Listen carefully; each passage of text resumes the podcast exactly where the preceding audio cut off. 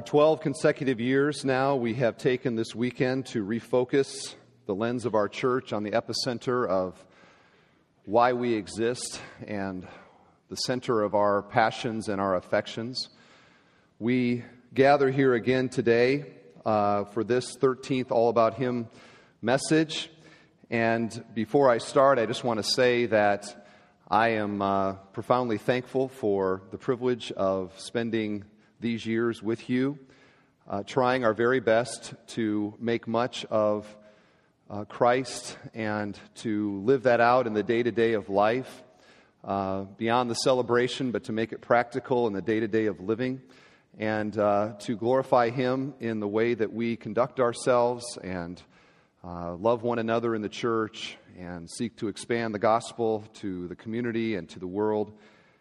I'm very thankful for the chance to be here with you and for this weekend again uh, to, to be here. I was driving in today and just happiness in my heart because I knew it was an awesome service. And this is a wonderful passage that I get to speak to you from today. And just happy.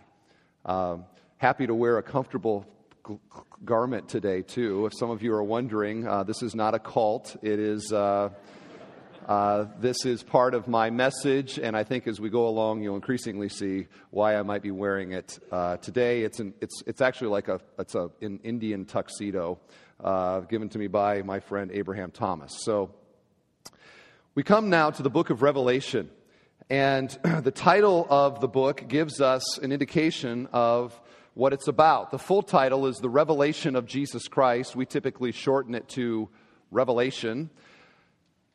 And it's the book at the end of the Bible, which also tells us something about what its contents have and hold. It is a book about last things or final things. It is a book that tells us about the future. You know, there are 142 million volumes, 142 million books in the Library of Congress, and not one of them can tell you what's going to happen this afternoon. We have in our hands here a book that tells us what happens in the future. This is the only book in the entire world that speaks with confidence what is going to happen in the future. And it tells this story in a very spectacular and visual way. Uh, one that is difficult to understand at times because we want to read it like it's a uh, like it's a, a, a chronology when the writer John wrote it more like an artist. And so there are all kinds of colors and symbols and pictures that we in our mind want to see literally the way that he is saying it, but actually the color and the picture and the symbol oftentimes is speaking of a deeper spiritual truth. So you have to read Revelation uh, kind of like when you go to an art studio. And I was recently in Chicago and I went to one of the art studios there and if you uh, have seen modern art, then you know that it is sometimes a tad bizarre. And we're walking around looking at all these, you know, these art things, and you're kind of, you know, you're sort of doing this number. Hmm. Like I remember one, there was like, it was mounted on the wall, and there was around a hundred paper plates with plastic forks attached to them. And you stand in front of that, and you're like, looks like my kitchen. You know, I don't know why this is art. Uh, but all the time you're saying, I wonder what the author meant by that. I mean, he's trying to say, or she's trying to say something. What is it? And similarly, when you read through Revelation, you have to kind of read it like you're at an art studio because the colors and the symbols are speaking of something behind the art and the symbol that the author, John, through the Holy Spirit, was trying to communicate. So here we come to Revelation 19. And there is a, I, wanna, I want to put a frame around this painting that he gives us here, and the frame is the human story. The frame is our story, the frame is your story. Here's how our story goes God created us, and he made us, Adam and Eve, first two human beings, he made us for two primary relationships. The first one was a relationship with himself. He put inside of us a spirit, a soul, so that we can relate to a spiritual God. And He also put in us a social side, so that we can relate to one another. And most of us would say the, the pinnacle human experiences are when we have a right relationship with God and we have right relationships with one another in our family or in our, in our home, in our community, that this is really living. This is when everything feels the way that it's supposed to be. And indeed, this was the case only with perfection. God made those us and those relationships perfect. And uh, we were in a garden, a beautiful garden. So life is good. For human beings, life is really, really good. Well, this perfect existence was shattered when Adam and Eve sinned against God. And those both of those relationships that we were made for were also shattered. No longer a relationship with God because of our sin. No longer healthy, vibrant relationships with one another. Now there is brokenness, and now there is pain, and now there is hurt. All of this because of sin. And the villain in this whole thing uh, beyond our responsibility was the serpent or Satan, who was the tempter in the garden. And when God pronounced his judgment down upon uh, Adam and Eve, he included a judgment upon Satan. And one little phrase in that judgment is very curious. Here's what he said in Genesis 3 And I will put enmity between, he's speaking now to Satan, I will put enmity between you and the woman, and between your offspring and hers. He will crush your head, and you will strike his heel. Okay. Well, that's very interesting. Who's he? And how's he going to crush Satan's head? Like, what's that all about? You can almost imagine uh, Adam hearing this judgment and kind of being like, God, can I just ask a question? Because like, who's the he that's coming from Eve? And how is he possibly going to do this to Satan? Like, I'm totally confused. I don't know what you're talking about. And nobody knew. And for centuries, there was scratching of heads and pondering how possibly could there be an offspring of Eve that God would use to bring about judgment upon Satan.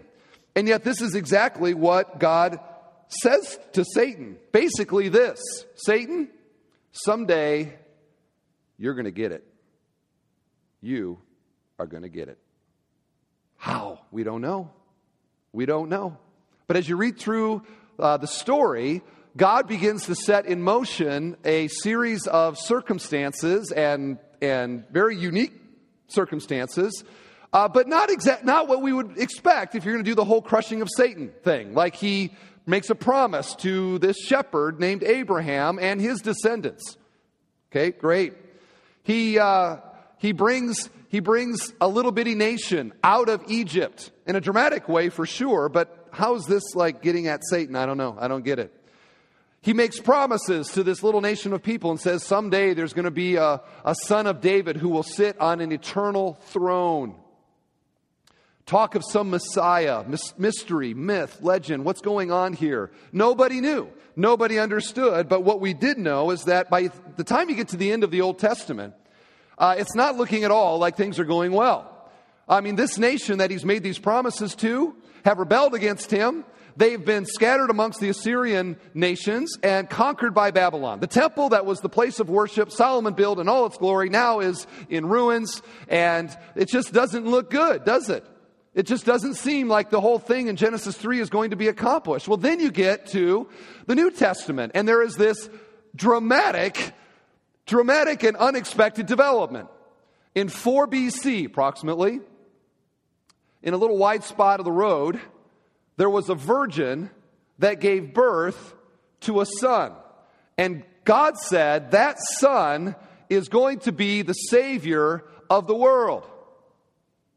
And the mom didn't get or understand what that was about, and nobody else really understood what that pronouncement was all about. And this boy grew up, and those that were around him saw him doing amazing things. Things that nobody else had ever done before, healing people, saying things that were so profound and, and uh, life changing, and they witnessed these kinds of miracles, but they had no idea who he was. They didn't realize what was going on. They hoped they hoped that he would be a political leader. They hoped that he would be this Messiah who would lead Israel against Rome and bring back Israel's glory. But as is often the case, they were thinking too small. You know, oftentimes, uh, regularly, okay, like always, when it comes to our thinking, we think too small. He didn't come to conquer the Romans, he came to conquer Satan, sin, and death.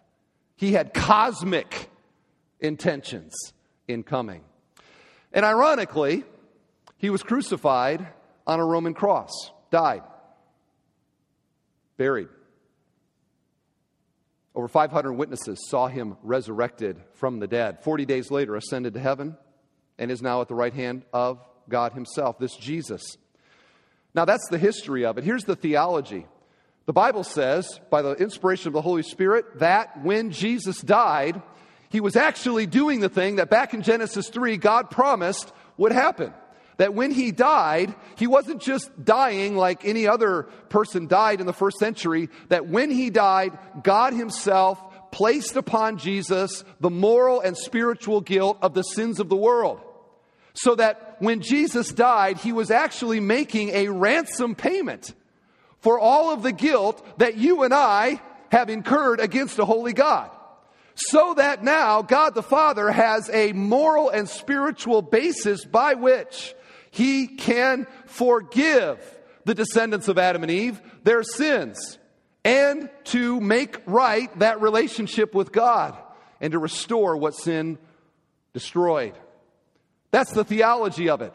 But nobody knew. I mean, no, nobody realized that.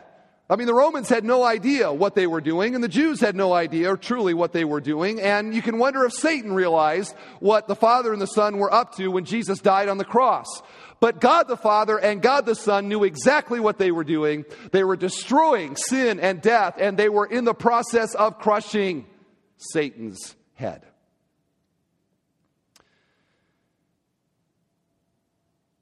Jesus went to heaven, commissioned 12 of his disciples, and said, Hey, I want you to take this message to as many people as you possibly can. Tell them what I have done. Tell them that if they will repent of their sins and place their faith and trust in me, that they will be forgiven of their sins and I will give to them eternal life.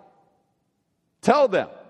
And so these 12 guys told people, and those people told people, and those people told people. And now, for centuries, millions of people have come to place their faith in Jesus Christ.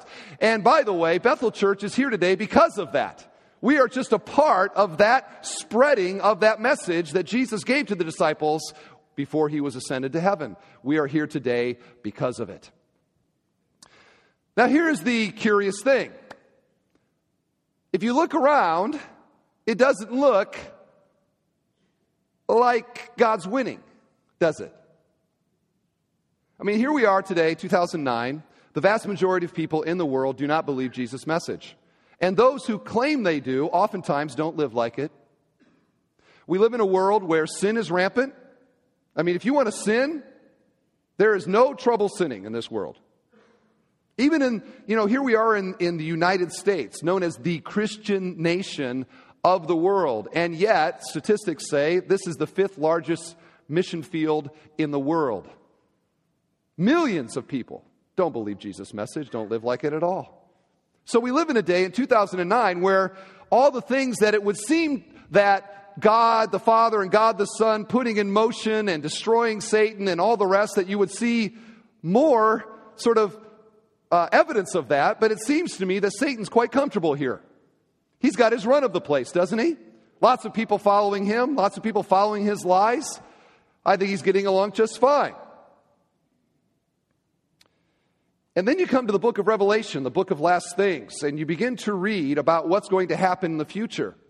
And if you read uh, chapters 1 through 18, it is largely depressing. Because essentially, the story of chapters 1 through 18 is that things go from bad to worse to horrific and mankind increasingly in rebellion against God, and the surrogates of Satan increasingly exerting uh, control and influence in the world. And it just seems like the whole thing's going to pot. Nobody cares about Christ. Nobody cares about God. The world bent on sin and rebellion against God. And so we could end chapter 18 and say, okay, God, where are you in this? I mean, where, where, where's Jesus in this? Where's the whole crushing Satan's head in this? Because it certainly doesn't look like you're about what you said you were going to do. And then you read chapter 19, verse 11, and something very, very dramatic happens. The Apostle John sees something. He sees something. He sees heaven open. Now, what's that like? I don't know. I don't know. There's some times when I'm you know, driving down the road and there's a storm and the clouds get all sort of pretty and the sun comes through. And I kind of have, I don't know if you're like me, but I sort of, I think of like Jesus' return in those kind of moments, like, you know, it just, I don't know if that's what it's going to be like. I don't know what it's, that's what it looks like. But somehow, heaven opened. And this is what the Apostle John saw. And behold, a white horse. The one sitting on it is called faithful and true. And in righteousness he judges and makes war. His eyes are like a flame of fire, and on his head are many diadems. And he has a name written that no one knows but himself. He is clothed in a robe dipped in blood, and the name by which he is called is the Word of God. And the armies of heaven, arrayed in fine linen, white and pure, were following him on white horses. From his mouth comes a sharp sword with which to strike down the nations, and he will rule them with a rod of iron. He will tread the winepress of the fury of the wrath of God Almighty. On his robe and on his thigh, he has a name written King of Kings and Lord of Lords. Amen. That's a happy moment, isn't it? Happy moment. And I don't know if you're cheering or not, but if you're in your heart you're going, then you're getting it. Because this moment represents the fulfillment of all of these promises that God has made and all of the things that God has set in motion for all of these centuries and millennia of waiting for this fulfillment to happen suddenly in the moment when we need it the most, in the moment when things look the worst.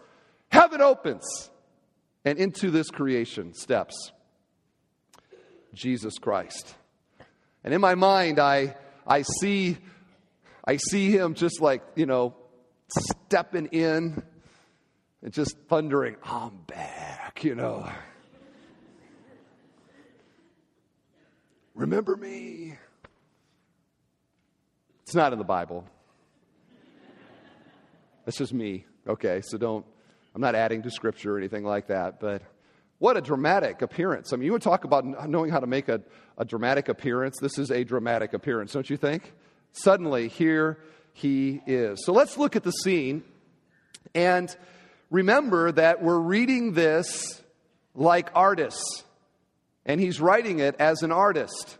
So the colors and the images are saying something that is true about what's happening and the person who is on the horse. So the first thing that you notice if you read this is the, uh, the prevailing color white.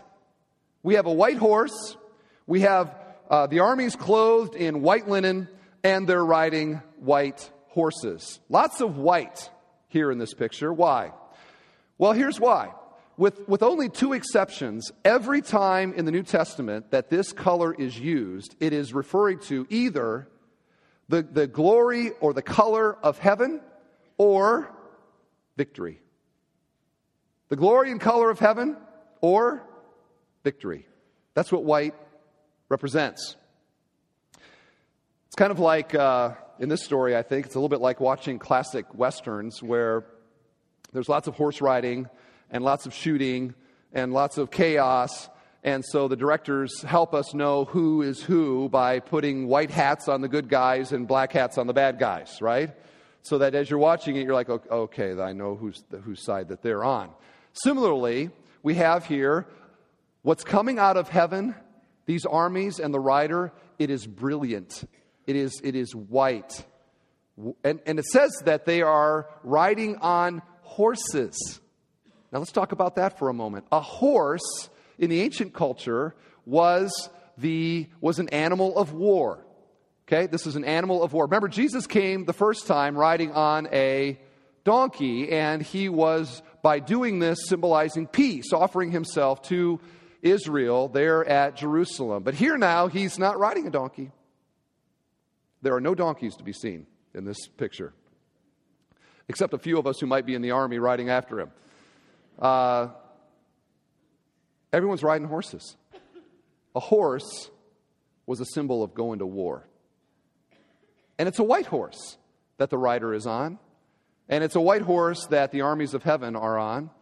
And this goes back to the tradition in Rome where when the Romans won a great victory, Caesar would ride into, or the general would ride into Rome on a white horse. What did it mean when you saw the general or the, or the Caesar riding in after battle on a white horse? It meant that he had won. He had won, victorious, conqueror. And the rider here is on a white horse, and the armies behind him are wearing white linen, and they are riding white horses. This is an army that is going to war. Now, are you with me here? Do you see some kind of a potential incongruity with an army going to war already wearing the color of victory?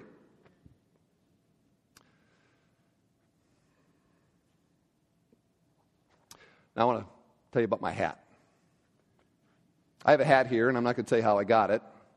But this is a hat that uh, is is uh, making the very same point. This is a hat that um, it's like official, I think, NFL gear here. And on the side, it says uh, February 4th, 2007 Super Bowl. Okay, so if you remember that date, what was going on on that date. And on the front of the hat, it says Super Bowl champions. And then beneath it is the Chicago Bears insignia.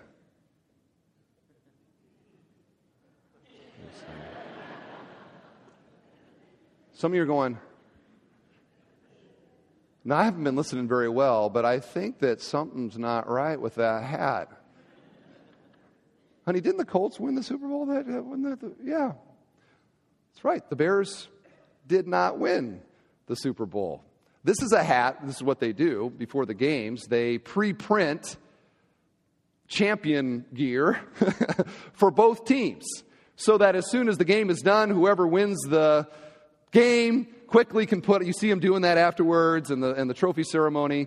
It says the name of the team and that they are the champions. And so this is one of the hats that was made for uh, that particular super bowl. Didn't work out so well uh, for this hat. And uh, so, I wonder, let's just say that uh, Super Bowl, February 4th, 2007, at that Super Bowl, Bears versus the Colts, let's just say that uh, the Bears came out of the tunnel before the game already wearing the hats. Okay, out they come, Super Bowl champs. What would, what would the like people in the crowd be thinking? You know, they'd be going, they shouldn't be wearing that yet, right? And you got to know that the Colts fans would be going, no way, ain't no way, ain't to happen. And the Colts bear, the, the, the Colts players would have been going, oh, that makes me mad for them to do that. Why? Because you, you have to normally wait until the game is done before you declare who is the victor, right? You don't get to wear hats like this until the game is done. But here we have in this future story, the armies of heaven, who we're not sure exactly who they are, certainly the angels, possibly us, possibly. There's debate about that. Might be us. Um, I sort of hope it's us because I'd like to be a part of that. How about you? Okay? Love to be a part of that. Out come the armies of heaven, already wearing the declaration of victory. And the battle has not even happened yet. Hmm. What's about what's going on with that? That's the picture here. The army is in white, declaring before they even start, we are the champions. We are the victors. And of course, it has nothing to do with us. We're all going like, because we're with Him, right? We are so with Him. Now, what about this writer, who really is the center character, the center figure in the story? Let's talk about him. Verse 11 Then I saw heaven opened, and behold, a white horse. The one sitting on it called faithful and true, and in righteousness he judges and makes war. You know, nowhere in the passage does it say that this is Jesus Christ. But who else can it be? And the clear indication is that it is him. He is coming back. The last time we saw him, he was, he was uh, uh, ascending to heaven. And the, and, the, and the angels appeared to the disciples and said, You know what? He's coming back just the way that he came in the first place. Okay, that's been like 2,000 years roughly now. We ain't seen him. He's not been around. But here he is, suddenly, just like he promised. In fact, that's the first thing that we find about this in this is his character. He is called faithful and true. This speaks to his reliability. He promised that he would come back, and now he is here. And the declaration is, you know what? He is good to his word.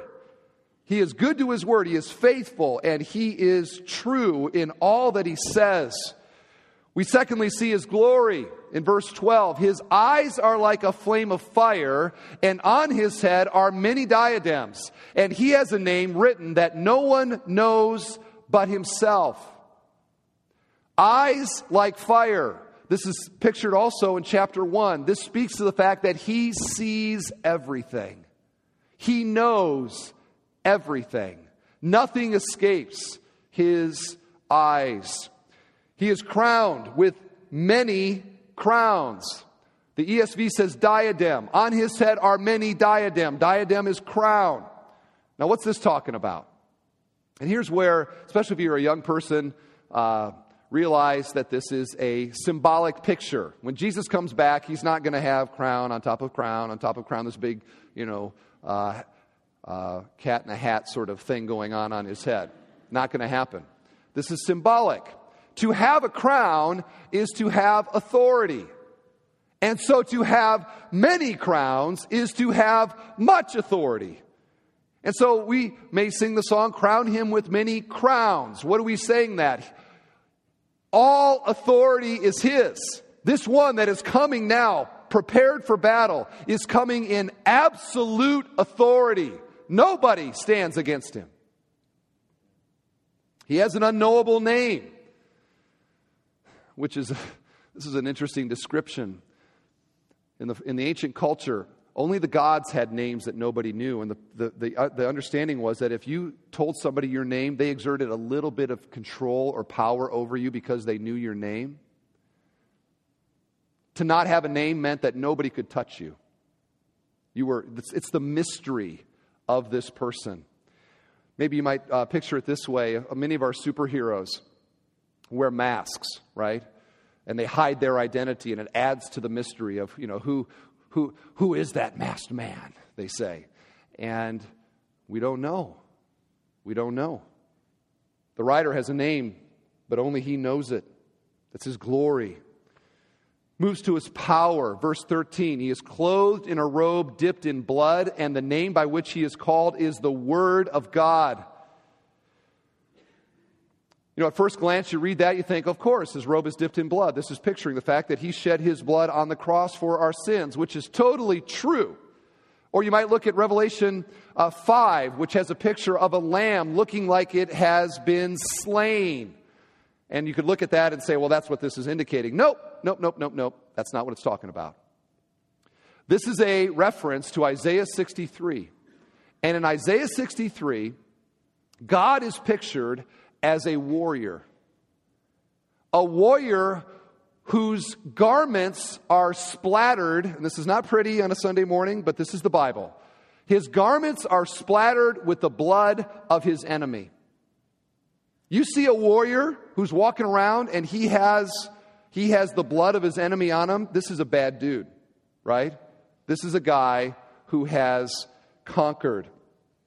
It's kind of like in World War II. I, I, I enjoy World War II, amateur World War II buff, especially the air dogfight kind of stuff. I really enjoy reading about that. And one of the things that they did in World War II, the pilots in World War II, is when they shot down an enemy, they would record the kill on their plane by drawing a little picture, a little insignia of that plane.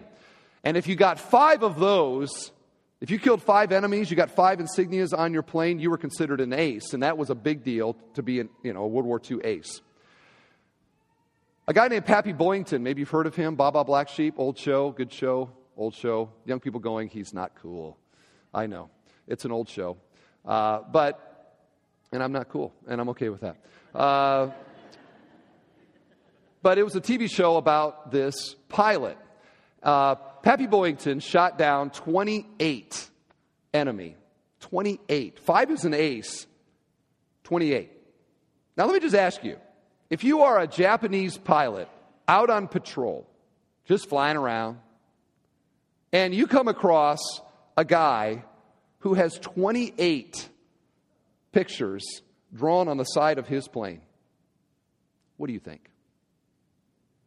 You think, I'm getting out of here, right? Because look at him.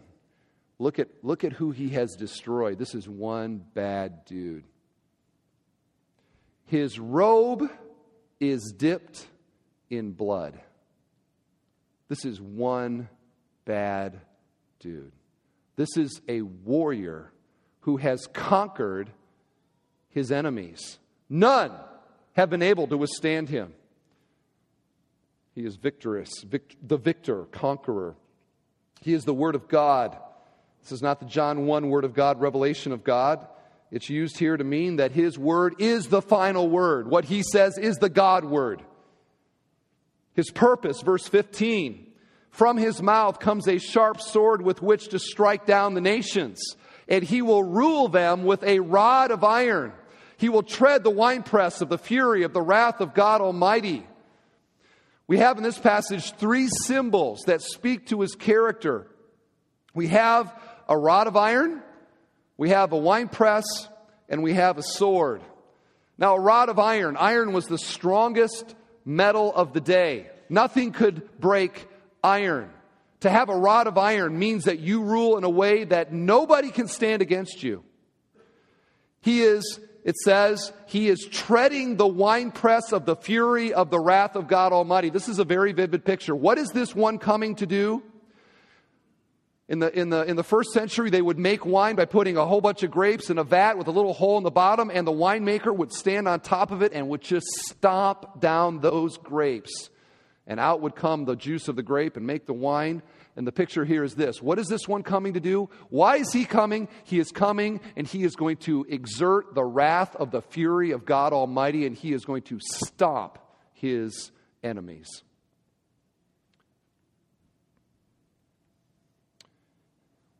And then you have this picture of the sword. Out of his mouth comes a sharp sword, which I think is vivid, but it's awkward. And I remember as a younger man, sort of in my mind, visualizing Jesus with, you know, literally a sword coming out of his mouth, you know, and kind of coming down and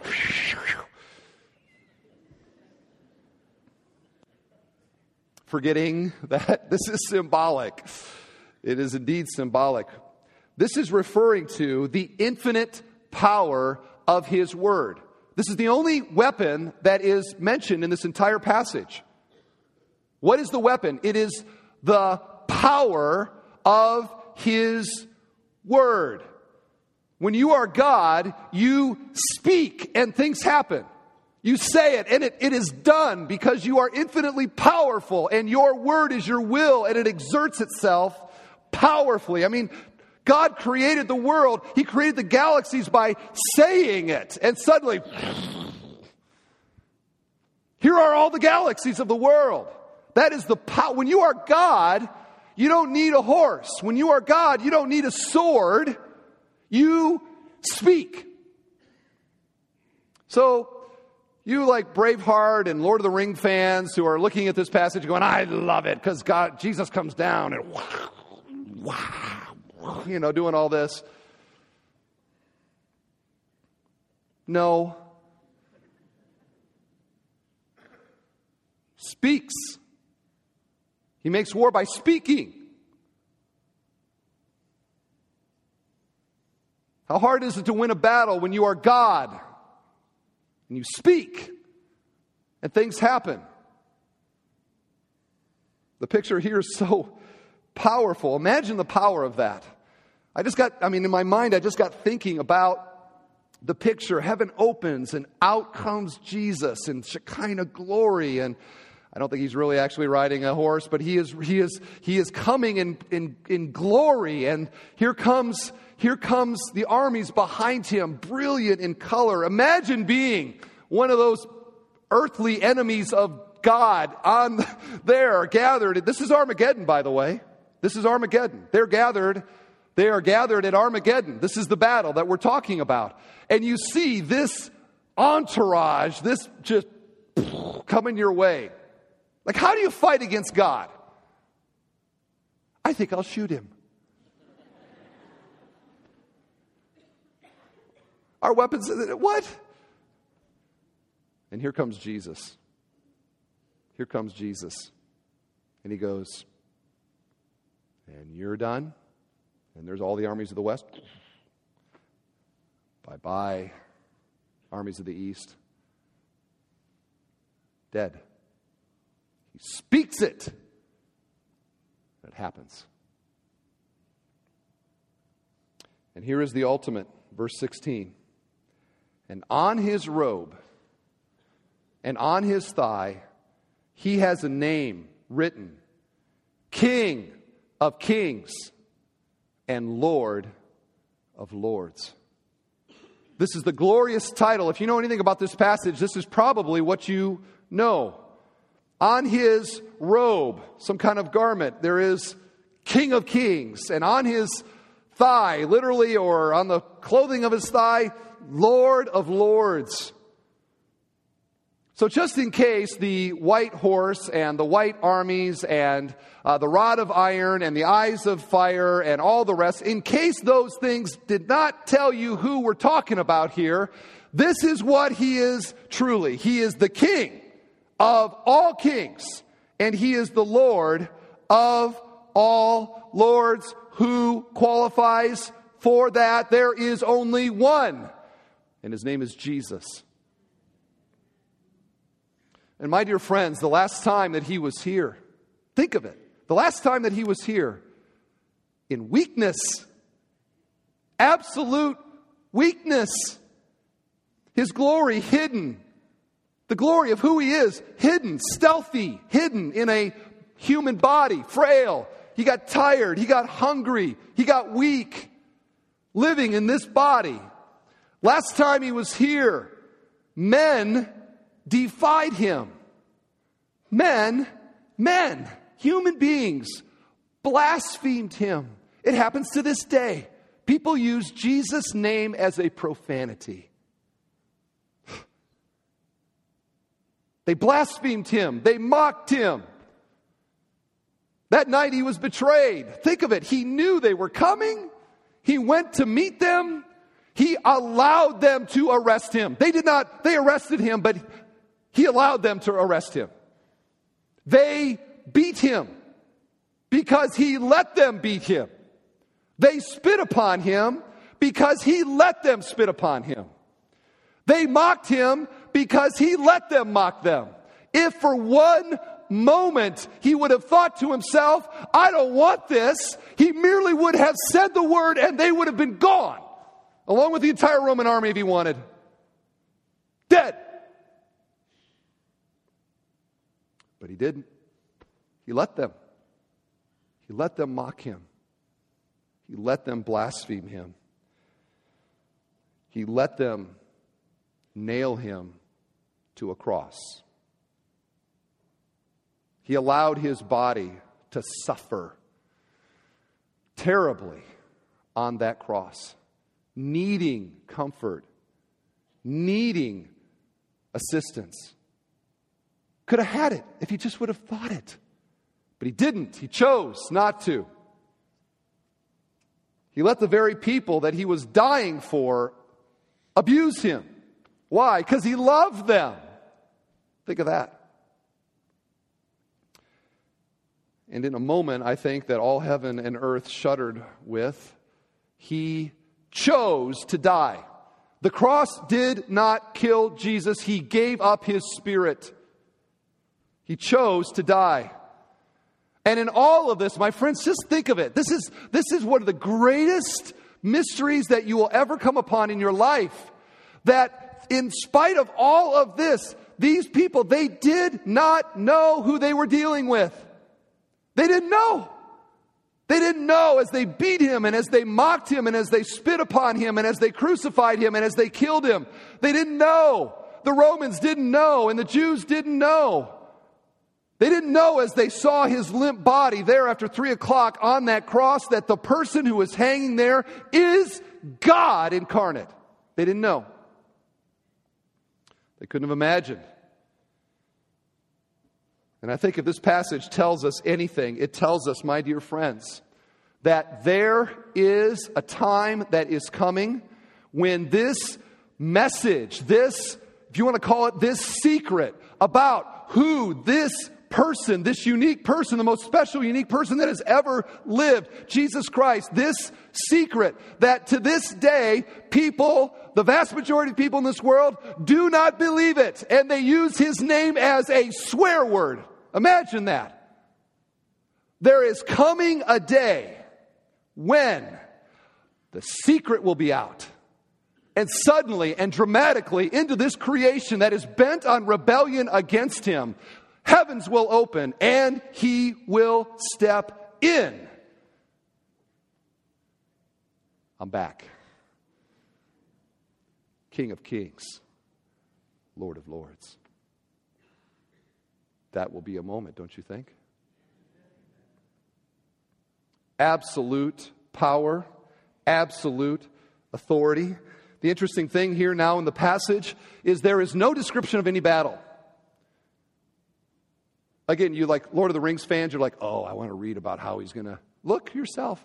The next thing that happens, an angel stands in the sun and says, Vultures gather. It's like there, there, there was no battle. There was no battle. And suddenly, everybody's dead. Everyone is dead. And the enemies, the leaders of his, the, the enemy, are captured and are punished.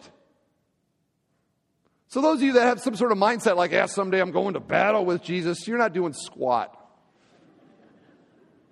We are merely along for the ride. We're with Him. We are with Him right there. Now, what about this old promise? Remember the old promise? God said to Satan, someday, someday, you're going to get it. Does that happen? Well, in just a few verses, Revelation 20, verse 10, here's what it says. And the devil who had deceived them was thrown into the lake of fire and sulfur where the beast and the false prophet were, and they will be tormented day and night forever. Does that sound like crushing to you? I rather think so. So we see then the fulfillment of this old, old promise that God made to Satan. He will crush you. And indeed, He will. My dear friends, on this All About Him weekend, how easy it is for us in the day to day of life and in the day to day even of church life to sort of get this mindset somehow about things that don't matter so much, making them so very important, and missing the things that really matter so much. And that is why on All About Him weekend, we reorient. Okay, let's get the big picture here. What are we doing and why are we doing it? We are doing what we are doing to make much of this rider on the horse. That's why this church exists, is to make much of Christ. He is our Savior and our Lord. And at the end of the story, we find that it is still all about Him. And I think there's just two questions begging to be asked here by way of application. Here's the first one Whose side are you on? Whose side are you on? Now you look at this story and you can ask yourself whose side you would like to be on. That's not a hard question for me. I hope it's not for you. This Christ is coming back. And those that are against him are punished forever. And those that are with him by faith, believing in their life that he is Savior and Lord, are given eternal life with him forever. And when you really get down to it, all of the questions of life, all of the issues of life, this really is the bottom line, isn't it? Is Jesus Christ my Savior and Lord? And by virtue of that, will I receive salvific benefit for all eternity, or am I not? And I would say to you, dear friend, in saying this, we're, listen, we're all sinners here. It's not like we got this thing and you don't. No, we are all sinners, but by God's grace, we all would be in rebellion against God. But this is the message that Jesus gave to the disciples, and now for 2,000 years has been sharing as much as we can that there is salvation from the wrath of God to be found in Christ and what he did on the cross. And anybody, man or woman, child or old, who trusts in Christ will be saved. Romans 10 9. If I believe, if I confess with my mouth that Jesus is Lord and believe in my heart that God has raised him from the dead, I will be saved. It's as simple as that. A child here can understand it. Adult, don't trip up on it. Humble yourself and repent of your sins. Believe. Put your trust in Him. And God will save you. And that testimony is repeated hundreds of times in this room right here. And then you know whose side you're on. You're on the right side of eternity. The second question is What color are you wearing? I talked earlier about the fact that in this battle, they come to the battle, they're already wearing white already wearing white. Now, how can they wear white before the battle is done? Here's how. As we look at redemptive history, the victory has already been won.